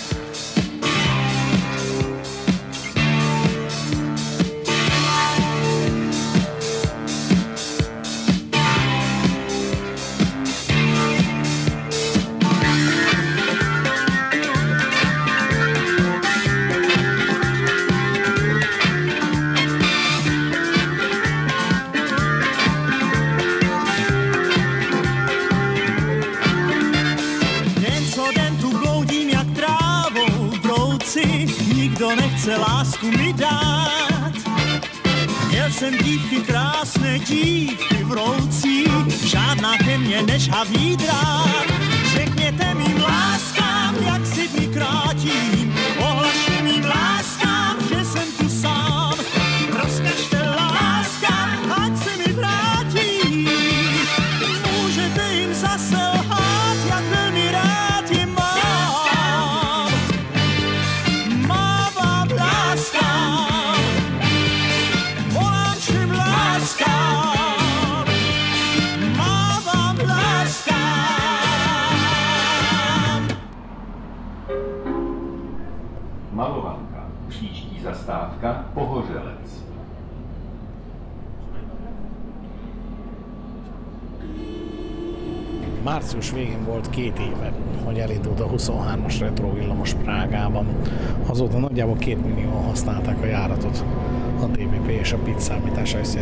Mitől különleges ez a járat, kérdezem Marcit. A 23-as viszonylat attól különleges, hogy ugye ezen a viszonylaton nem a DPP minden nap közlekedő, vagy úgy mondjam, általános forgalmi járművei közlekednek, hanem valamilyen értelemben ö, nosztalgia, félnosztalgia villamosok, ugye elsősorban, illetve hát kizárólag T3-asok, de annak valamennyi régebbi formája, a, amelyek a többi viszonylaton már nem közlekednek. Ugye mi most éppen egy ö, T3 SOCS-en utazunk, ami ugye a TV1-es szagadóval felszerelt típus, de akcelerátoros T3-asok is megtalálhatók ezeken, ezen a vonalon. Is meg csattogós T3-as. Jellegzetes hangról felismerhetőek, jellegzetes in- lekerekített gömbölyű a formához illő indexborájukról, és minden egyéb kiegészítővel fel vannak szerelve, ami az igazi retro hangulathoz ö, illeszkedik. Hamarosan egyébként az utastájékoztatás is hallható lesz. Brusnice. Příští zastávka Pražský hrad. ez is a úgy, hogy úgy a kornak megfelelően ö, lett retrósítva. Ezen kívül az utastájékoztató elemek is igaz, hogy lakattal lezárva, de mégiscsak a régi fajta táblás ö, megoldás van. Ö, az útvonalról Rálavka végállomásról indul, és onnan a prágai vár mellett elhaladva, ugye a Malostranszkai metroállomás is érintve, valamint ugye a Siklónak az alsó végállomását Újezd megállóhelyet helyen áthaladva, jut el a, a Moldva túrpartjára, ahol először a Nemzeti Színház, majd az IP Pavlova metroállomás érintésével jut el a menetrend szerinti végállomására a, az általam ismert egyetlen delta végállomásra a Prágán belül. Természetesen ez a menetrend szerinti útvonal, mint ahogy mondtam is, ennek az az oka, hogy ezt külön ki kell emelni, hogy ami az a villamos, ami jelenleg utazunk, az a vágányzári munkálatok miatt meghosszabbított útvonalon, és hétköznap is a félórás alapütem helyett negyed óránként közlekedik. Ezzel hát mint egy villamospótló villamosként szolgáltatva a hát az IP, IP Pavlova Námnyeszti Miró Csehovó Námnyeszti tengelyen. Ugye a 23-as villamosnak az egyik szerepe az volt a beindításakor a DPP és a PID akkori közleménye szerint, hogy tehermentesíteni kívánják a folyónak a, ha úgy nézzük, jobb partja, mondjuk úgy, hogy Pesti oldala, hogyha magunk elé képzeljük Budapest térképét, bár azért egy picit ilyen erőltetett képzavar itt. De lényeg az, hogy az a Moldva jobb partja, ugye az Óváros, az Staremesto, és a Várnegyed a Rajin között ö, egyetlen egy villamos viszonylat közlekedik a 22-es alapesetben, és ennek a tehermentesítésére jött létre a 23-as. Nagyjából be is jött egyébként a 23-as viszonylaton, általában jóban kevesebben vannak, a 22-es viszont hétvégén is, annak ellenére, hogy a prágai hétvégi alapütemhez képest, prágai negyedórás alapütemhez képest kétszer sűrűbben jár ugye a 22-es hétvégén is 7-8 percenként, még így is jellemző rajta az utaslemelés, különösen a belvárosban, belvárosi szakaszon és a 23-as viszonylat el, elsősorban hétvégén, de egyébként a nyári, tehát a turista szezonban is abszolút ellátja a funkcióját ilyen értelemben. Malostranská. Přestup na metro. Příští zastávka Malostranské náměstí. Végignézve a járat térképét, ami itt van az utastérben, felfőzi a legfontosabb prágai látnivalókat is, tehát abszolút egy turista villamos. Kezdve a, ugye a prágai várról, érinti a Malostranszki Namjeszit, ami azt mondhatom, hogy a, talán a kis az egyik, egyik központi megállója központi tere. aztán ugye átérkezve a túloldalra a Moldván keresztül érinti ugye a Nemzeti Színházat, a Národnyi Csidát, és az IP Pavlova metroállomás. Ja, és hát a természetesen a Karlovon, ami ezt itt aztán azt nem is említettem. Az IP Pavlova metroállomás leginkább kettő dolog miatt fontos. Egyrészt a metró kapcsolat miatt, másrészt pedig a DPP-nek a központja elég közel található ez a metroállomáshoz. Ráadásul pont az az IP Pavlova villamos végállomás valamelyik nap volt, hát nem is tudom, talán a PID-nek, vagy valamelyik uh, csehvillamosos oldalnak, magánoldalnak egy posztja arról, hogy az IP Pavlova megállóhely, pont az a megálló pár, ahol ugye 23-as is közlekedik, a legforgalmasabb Prágában. 23-as villamosnak pedig a túlsó végállomása, a Zonáska, az az egyetlen átlam ismeret delta, deltában forduló viszonylat ugye a 23-as most Prágában, és az egyetlen de, ö, olyan végállomás, hogy a deltában fordulnak a villamosok. Ö, oda most nem megy a villamos, ugye meghosszabbítva a Csehovon a végállomása, de korábban volt arra is példa, hogy még jobban besűrítve a Kobilisi metroállomás volt a végállomása, akkor nem csak a retro villamosok közlekedtek rajta, hanem a DPP-nek egyéb járművei is, viszont a noszagi villamosok külön meghirdetése kerültek. Tehát ugye ezzel a viszonylatás úgy bánik a DPP, ha szabad így mondani, mintha egy abszolút normál villamos viszonylat lenne, azzal a megkötése, hogy a kocsi kiadás teljesen más rajta, mint a megszokott villamos viszonylatokat. Egyébként itt körbenézve a járműnek a belsejében, ugye említettük azt, hogy van itt egy vonalrajz, ami ugye csehül, illetve angolul a legfontosabb látnivalókat is felsorolja, illetve az első két ajtó között pedig ugye a villamos típust ismerteti ugye a nagy közönséggel azokkal, akik hát hogy láttak már ilyet, hogy Prágában, de hát tudják, hogy nagy legendás cseh forma, de igazából nem tudják hova tenni, hogy miért is ilyen, ilyen népszerű és jellegzetes ez a jármű. Azon túl, hogy a fel van táblázva, ugye, amit említettél is. És azt is említsük meg, hogy egy kis szekción a hirdető felületeken abszolút korabeli hirdetések láthatók, eh, korabeli rajzokkal hívják fel a figyelmet arra, hogy ha lehet használni a jármű mindegyik ajtaját, amelyik szabaddá válik, illetve hát ahogy nézem, már a 70-es, 80-as években is gond volt ugye a létszámhelyzet a, a közlekedési vállalatnál, autóbuszvezetőket is kerestek. Egy másik plakáton meg azt mondják, hogy éppen a hátsó ajtót vegyük igénybe felszálláshoz, aminek van némi logikája, hiszen a hátsó peron tágasabb, kényelmesebben el lehet férni, és utána pedig bejebb lehet haladni a jármű belsejébe. Ezt a mai nap során tapasztaltuk is, a, a középső ajtónál szálltak fel bobakocsival, és néhány megálló után a járművezető szólt volt is nekik, hogy talán a harmadik ajtónál picit tágasabb. Menjenek oda hátra nyugodtan a, a babakocsival, és a szülők is hátra vonultak e, e, értelemszerűen. Úgyhogy igen, a harmadik ajtó a, a, azt elmondom, a T3-osokon és a maradék T6-osokon is az a jobb választás, hogyha így veszük igénybe őket. Uh, hiába rásegítő járatnak mondhatjuk, most azért jelentősen tele van. Átjöttük már a Moldvának az óvárosi oldalára, ugye mondjuk Pesti oldalának, és robogunk itt a Národni Sídán az IP Pavlova felé. Este van, amikor ez a felvétel készül, akkor ugye 3-4-9 már elmúlt, hogy említettük, hogy kocsi színi menetről van szó. Hát relatíve sokan vannak. Vajon a kocsi színi menetet fogják ennyien használni, vagy csak a megszokott útvonalon utaznak? Změna trasy. Ze zastávky IP Pavlova je odkloněna přes zastávky náměstí Míru a Ruská do zastávky Csechovo náměstí. Amikor legutóbb utoltunk ezen a viszonylaton, akkor még a kocsiszíni menetben is rengetegen voltak, ahhoz képest, hogy sem az alkalmazáson, sem laptáblán nincsen meghirdetve a menet, de a jármű elején a megszokott kékkel ellentétben zöld színű táblával jelezve van, hogy ez bizony a Club Utini kocsiszíni közlekedik, és, és meglepően sokan éltek is ezzel a lehetőséggel. A villamosok menetrendje az félig meddig publikus már olyan értelemben, hogy nyilván az indulási adatok publikusak, de a fordulókat is, ha nem is hivatalosan DPP tette közzé, de nyilván az ő tudomásuk és áldásuk mellett fönt van az interneten.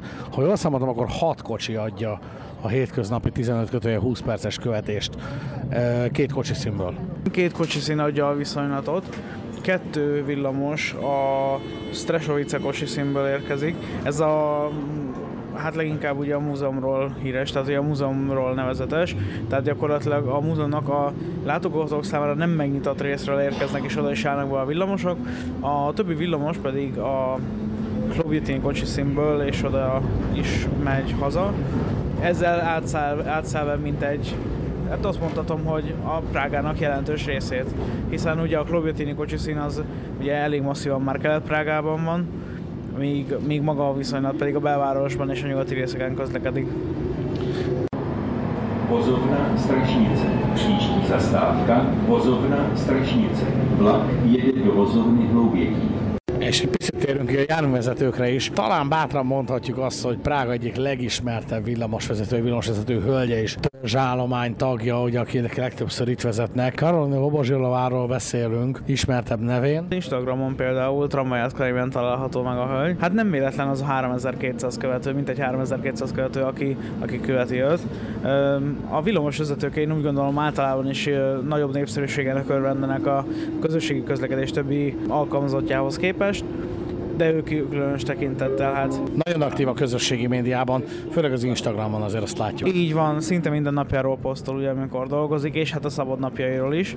Villamos fan, azt látjuk. Teljesen egyértelmű. Ö, olyannyira is, hogy a neki címzett kérdésekre nagyon szívesen válaszol is. Ugye, hát éppen mi is küldtünk neki egy üzenetet. Igen, hát nem titok az, hogy itt a mai napon pont találkoztunk egy villamos 23 le is fotóztuk. Gyanús volt, hogy ő van a képen, megkérdeztük, hogy tényleg téged láttunk ezzel a villamosos 10-15 perc van jött, és azt mondja, hát igen, én voltam az. Hát reméljük azért nem vezetés közben írta ezt az üzenetet. Nyilván a végállomáson kiszállt a főkéből, és úgy írta meg. Egyébként a fotózásról csak annyit, hogy a 23-as viszonylatra nyilván azokat a járművezetőket osztják be, akiknek nem okoz problémát az, hogy mondhatom azt, hogy lényegében minden utcasarkon két-három fotós várja őket. És nem csak profi villamos fotósok, ha szabad ilyet mondanunk, akár magunkról, de szóval nem csak a közlekedésben utazók, hanem, hanem abszolút a turisták is, hiszen a Prágai vár, a Kisoldal, az Óváros, ez, ez mind-mind turista látványosság, és ugye a prágai városvezetés igyekszik is erre építeni, hogy ugye, ahogy említettük, hogy a járművek megfelelő megjelenése miatt is kiemelt szerepet kapjon a viszonylat. Egy megjegyzés még az, hogy miért mondjuk azt, hogy félig nosztalgia. Egyrészt ugye a járművek megfelelnek hogy a kor követelményeinek, leszámít az, hogy nyilván magas padlósak nem klimatizáltak. A másik pedig az, hogy olyan biztonsági eszközökkel rendelkeznek, amik a napi forgalomhoz szükségesek, még ha ezek nem is láthatók. Tehát a forgalomirányító rendszerben látják őket, elérhetik őket, és a legújabb fejlesztés itt Prágában pedig a kettes ajtóval szemmel látható. Hát azt kell mondanom, hogy nem kicsit anakronisztikus a látvány, hogy a, mondhatjuk azt, hogy ezen a fél nosztalgia viszonylaton, nem is, nem is ezen a konkrét kocsin, ugye ez egy szagatós kocsi, de az akcelerátoroson is a, már elő van készítve a helye annak a jegykezelő és egy kiadó készülő, jegy, bocsánat, egy kiadó készüléknek, amely az összes prágai villamoson fent lesz hamarosan, és így a fedélzeti jegyváltás lehetősége egyetlen bankkártyával már lehet lényeg tulajdonképpen jegyet venni relatíve korlátozott nyilván ez a fedélzeti jegyváltás, de a 30 perces és 90 perces jegy mellett a 24 órás napi jegyet is megválthatjuk itt érintésmentes bankkártyával, hogy jármű fedélzetén, ha már ugye ilyen eszközzel ellátták a villamost. A hallgatóink hallhatták már az autóbuszos napról készült beszámolónkat, ahol faggattuk egy kicsit a Ropid szóvivőjét, Filip Drápált is, és ő elmondta azt, hogy nem csak ugye a fedélzeti jegyváltást erősítik majd, hanem ugye az okostelefonos applikáción belüli, illetve az internetes felületen keresztül történő egyértékesítést is.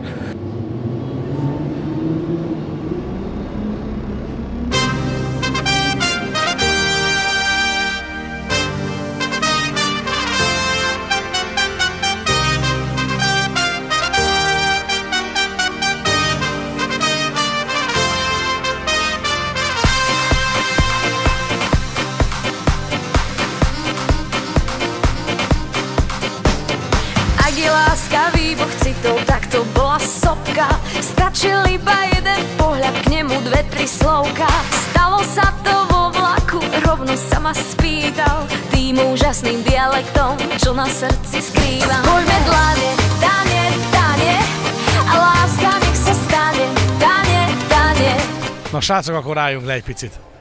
Eljöttünk párkányból, és a helyzet az, hogy mi itt ülünk az utolsó előtt a kocsiban. És amikor már mozdult a vonat, eljött mellettem az ártárcsa. Ez nagy baj? Lehet, hogy az csak a pótzártárcsa, de minden esetre, hogyha már beszéltünk arról, hogy papír alapú és nem papír alapú jegy, hogy megkaptuk azt a csodálatos easter egget, tehát hogy így a fölvétel húsvét előtt, ha már akkor easter egg, hogy így Bocsi srácok, ha telefonon van jegyetek, azt nem tudom elol beolvasni. Hát jó, emellett így még láttuk a pózzártárcsát is, bízunk legalábbis abban, hogy ha jön valaki mögöttünk, akkor látni fogja, hogy hol a vonat vége. Igen, két szempontot is figyelme kell venni itt a QR kódos leolvasásnál. Egyrészt egyébként hányszor olvassák le a QR kódot ugye az egész túra alatt, vagy hányszor mutattuk be a telefonunkat az egész túra alatt. Lényegében elindultunk, elindultunk ugye a Budapest nyugati pályaudvarról, az ott, ott egyszer ez tud magyarul, igen. Igen. Sőt, amikor inverzen ki van írva, hogy a pályaállapota miatti késés, vagy a vonat hibája miatt késünk, azt is ki tudja írni magyarul inverzen, tehát van itt fedélzetű utas tájékoztatásám. Na szóval visszatérve, hogy Ja, megérkeztünk szobra. Oh. Valamire nagyon erőteljesen ráfékeztünk, nem tudom, tehát a vonat hosszán már egy picit itt frociztuk a történetet, de lehet, hogy szobon az első osztályú utasok az ipolyba szállnak le? Tehát, hogy a, von- a, a telefont is kevésszer mutattuk be, ugye a cseh határt átlépve már csak az inkartánkra volt szükség. Ehhez, ehhez elég erőteljes kontraszt az, hogy átjöttünk Magyarországra, és hát már a, a telefont sem tudjuk beolvasni. De srácok, lehet, hogy rosszul próbálkoztunk. Lehet, hogy az inkartával kellett volna. Igen, igen, most gyorsan el is veszem az inkartámat, hogy esetleg nem, eszel, nem vált vörös színű és a CSD inkarta ö, szolgáltatásra fizettem elő véletlenül. Igen, és tudjuk, amennyi jegy van már mögötte, hogy ha beolvassák, akkor csak annyit mond a készülék, hogy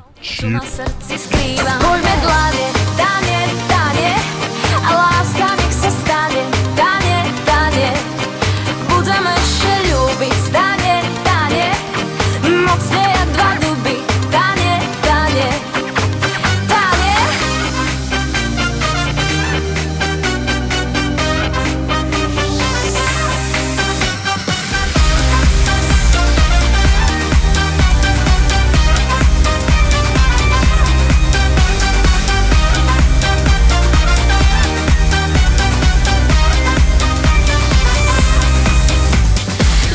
Ennyi fért a regionálban megújult podcastjába a közvetlen kocsi legújabb, immár a harmadik adásába.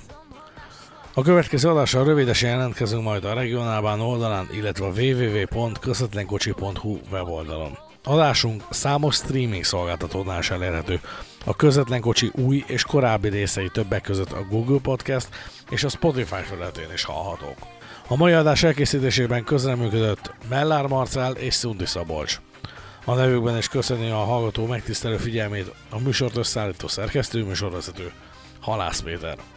Viszont hallásra, sziasztok!